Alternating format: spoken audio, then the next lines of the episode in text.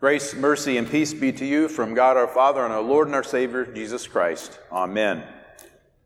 This morning, this evening, this evening we're going to start with a little object lesson, and it's probably an object lesson that you have seen done in some fashion, but this will have a little different twist. So, what I have is I have a jar of rocks with a lid on it. Okay? And I'm going to get a little pan out. And what we're going to do is we're going to dump all of these rocks into this pan. That's the first thing we're going to do. Okay? So pay attention, pay close attention to see if you notice anything while this is going on.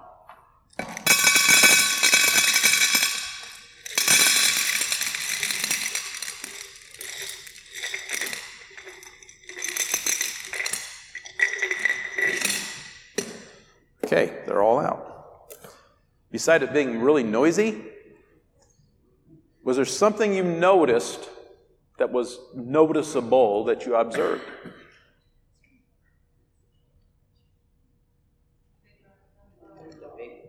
Big rock was on the bottom, right?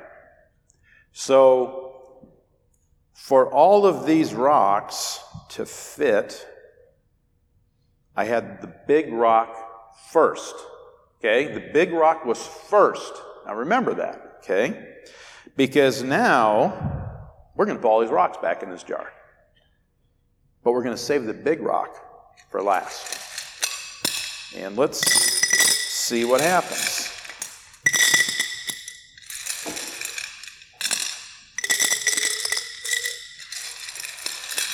We're getting there.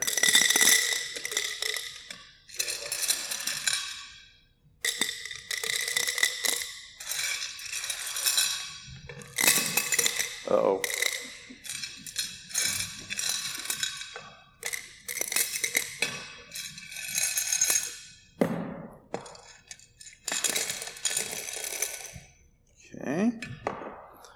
Where'd that guy go? Here he is.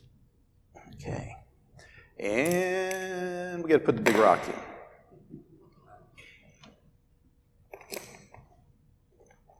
That's right, this way. got a problem, don't we? If we don't have the big rock first, it doesn't go very well.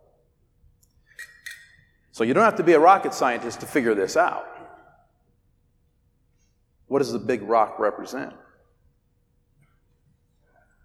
The big rock represents God. And the small rocks, what do you think? They represent things that get in the way, things that we that come first, things in our life that come first before God. Yeah, I think that's the way that goes. So let's work through this a little bit. Let me get this back up here. So my notes are in front of me. Big rock can go there. We'll put this here and we'll do a switcheroo, maybe. All right, now we're getting close. I'm going to use these again, so I'm going to keep them handy. And I'm going to use this later too, so we're going to do there. Now we're ready to preach. Here we go. So, what where's this going? And what does this have to do with our Bible readings today? So we read 1 Samuel chapter 8. Do you kind of remember a little bit what was going on there? Well, I think we need to kind of go backwards a little bit to set this up because it is, it is fairly obvious when when we haven't even really read the scripture again and how this is going to relate to our message today, but when I, when I said to you, are there things that you put before God in your life? Your brain started probably percolating a little bit about some of those things. So it's fairly obvious that it happens to us. But I want to show you a chart that really magnifies that God is not being put first in many of our lives. So, can you get that up there for me? So, this is a chart. Weekly church attendance from 1993, 1993 to 2020. Pretty good chunk of time. And this doesn't even include COVID. Because you know what happened to church attendance during COVID, right?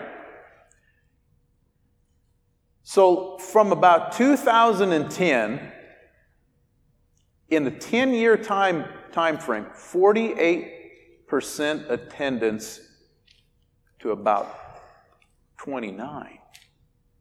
Whoa. Probably doesn't totally shock you, but when you really see it, it becomes a little more reality, doesn't it? But Solomon always tells us in Ecclesiastes, what does he say? Put it up there, Damon. What has been is what will be, and what has been done is what will be done, and there is nothing new under the sun. Faithfulness and putting God first has always ebbed and flowed. And it was no different back in Samuel, Samuel's time. Putting God second or third or fourth or maybe not in our lives at all is, is really not something new. So for Samuel, he was the last in the line of the judges. And what was going on before the judges. Does anyone remember? Someone was in charge. Who was in charge when? I saw Pastor Dan already answer this. No fair. Who was in charge? Moses dies, and God's put someone in charge to take them across the Jordan River into the promised land. Who was it? Joshua. Okay, and Joshua, he was a stud. He's one of the few people in the Bible who stayed faithful almost all of the time. And God, God was always with them. I mean, they conquered city after city after city. And we know of the Jericho one the best, right? That's the most famous one. But Joshua was sinful. He died. It's like all of us are going to die. And within just a short, short time period after Joshua dies, what do you think happens to the faith of the Israelites? Right down the tubes. Just like that chart was that was up there. And these are the same people that had witnessed miracles, or at least they were the next generation. But they abandoned God that quickly. So God then appointed judges, and not judges like you and I might think about in a courtroom. Really, a better term would be leaders. He appointed leaders. And um, there was a long line, there, there were like 12 judges over a, a period of about 400 years. And Samuel is at the end of those 400 years. He's the last judge.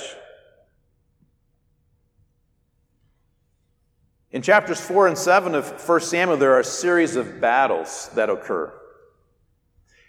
In chapter 7, or excuse me, in chapter 4, the Israelites taken upon themselves to go to war with the Philistines without God's approval, and they, out, they actually do something even uh, dumber.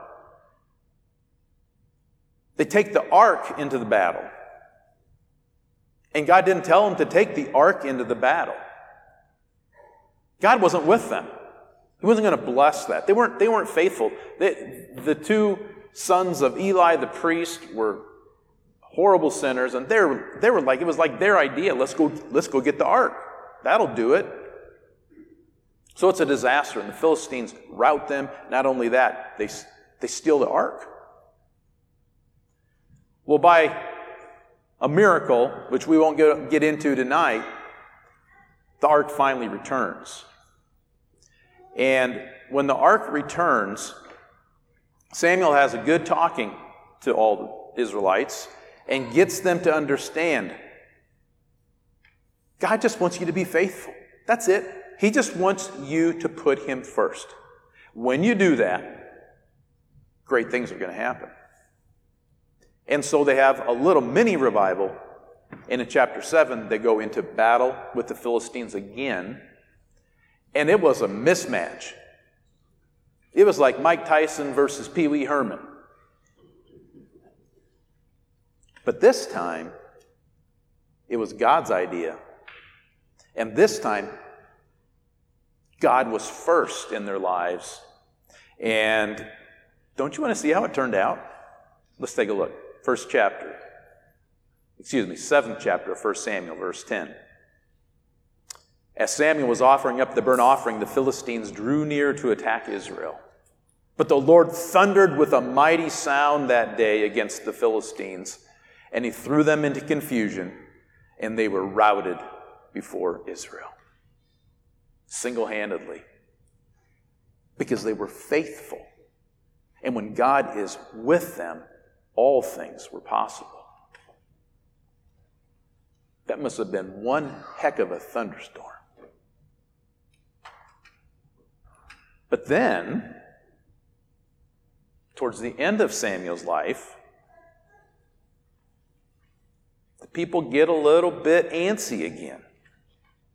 They get a lot of bit antsy.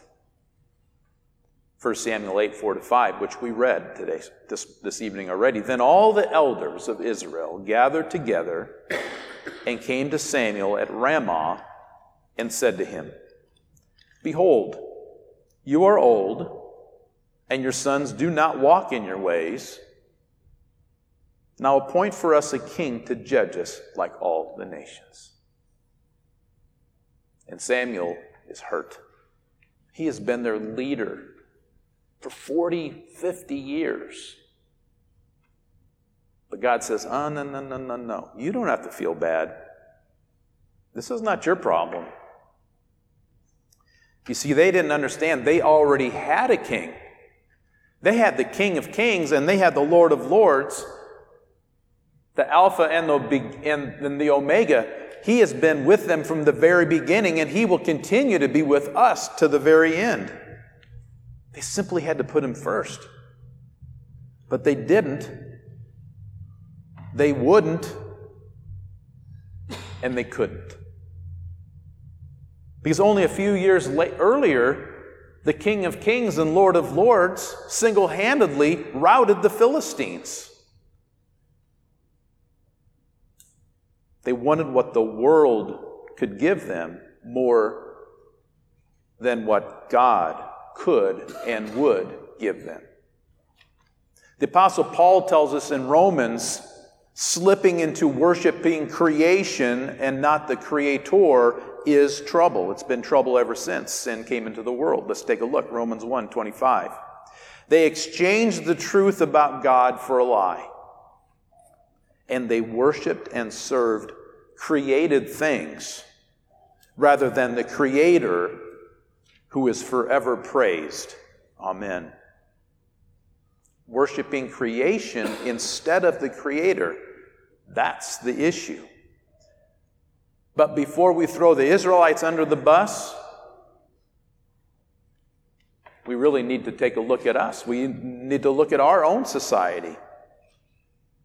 Because in many ways, we're not that much different.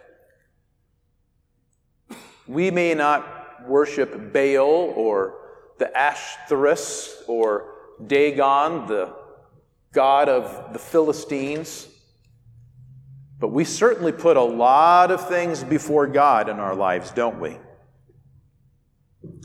So, does the King of Kings come first in your lives? That's a tough question. Look at all the things in our lives that potentially become first, and God becoming second or third or fourth, all the way down. Now, there's a lot of rocks in here. maybe 150 rocks. Probably wouldn't take us very long. Our jobs. How about we got to have a great house, don't we? I want the new car. I don't care what the payment is.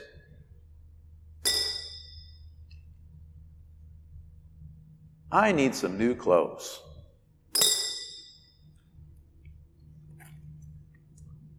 Our lifestyles. How long could you live without your cell phone?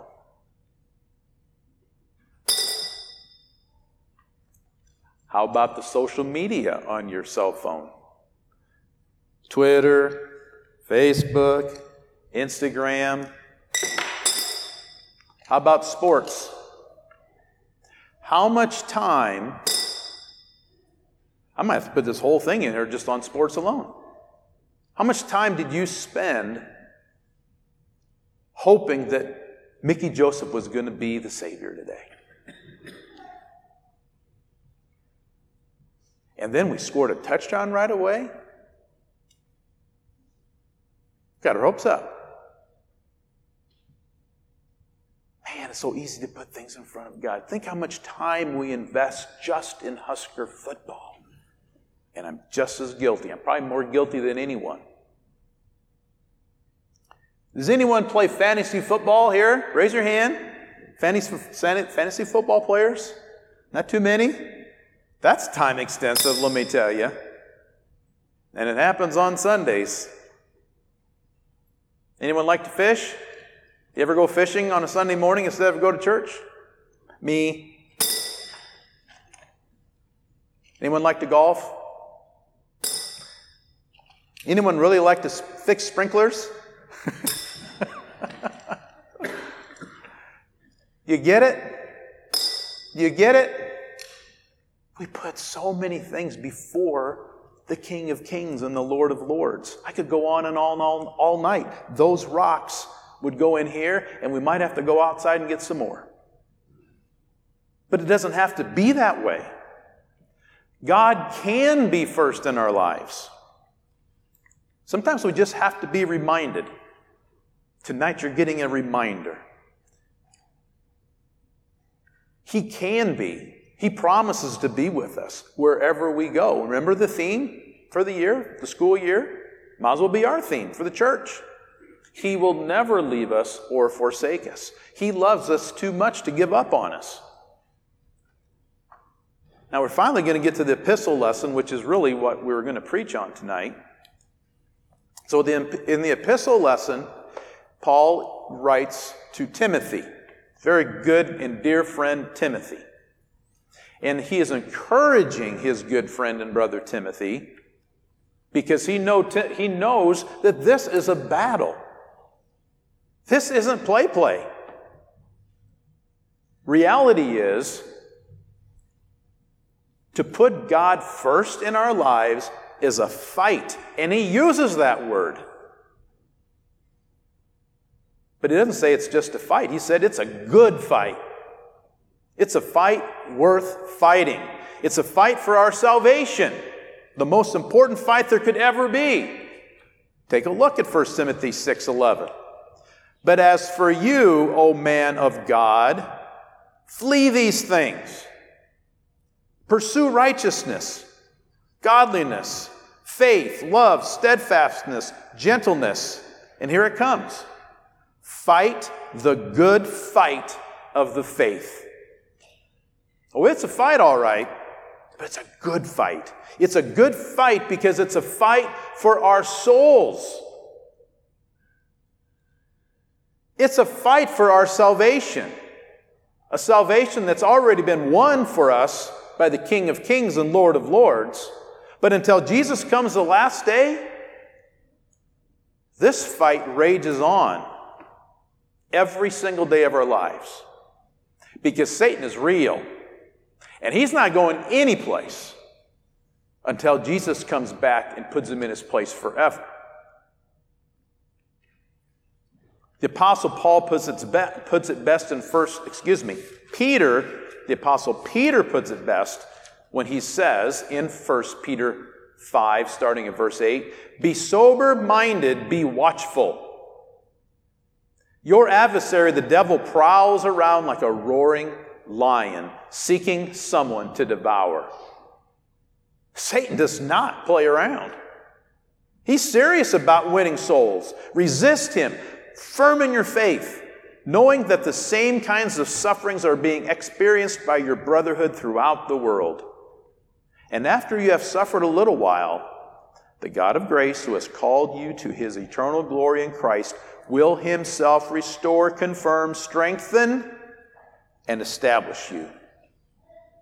So, are you ready to fight? Are you ready to put God first in your life? Like Peter said, it won't be easy. This is serious business, Saint. Satan wants our souls, and he wants them badly. And he doesn't fight fair. He'll take our souls any way he can get them. Now, that may seem a little daunting, but I have good news for you. Our God is bigger, our God is stronger. He is the King of kings and He's the Lord of lords, and Christ alone is our hope to win this good fight. And we can win. It reminds me of the words of a Christian song called Christ Alone. Most of you probably know this. You can sing along with me if you like, if you know it. No power of hell, no scheme of men can ever pluck me from his hand till he returns and calls me home. Here in the power of Christ I stand. Here in the power of Christ I stand. You see, Satan has no match. He's no match for the power of the King of Kings and Lord of Lords. When we put him first, it's no contest. Because God put us, poor, miserable sinners, first, we have more than a puncher's chance to win this battle.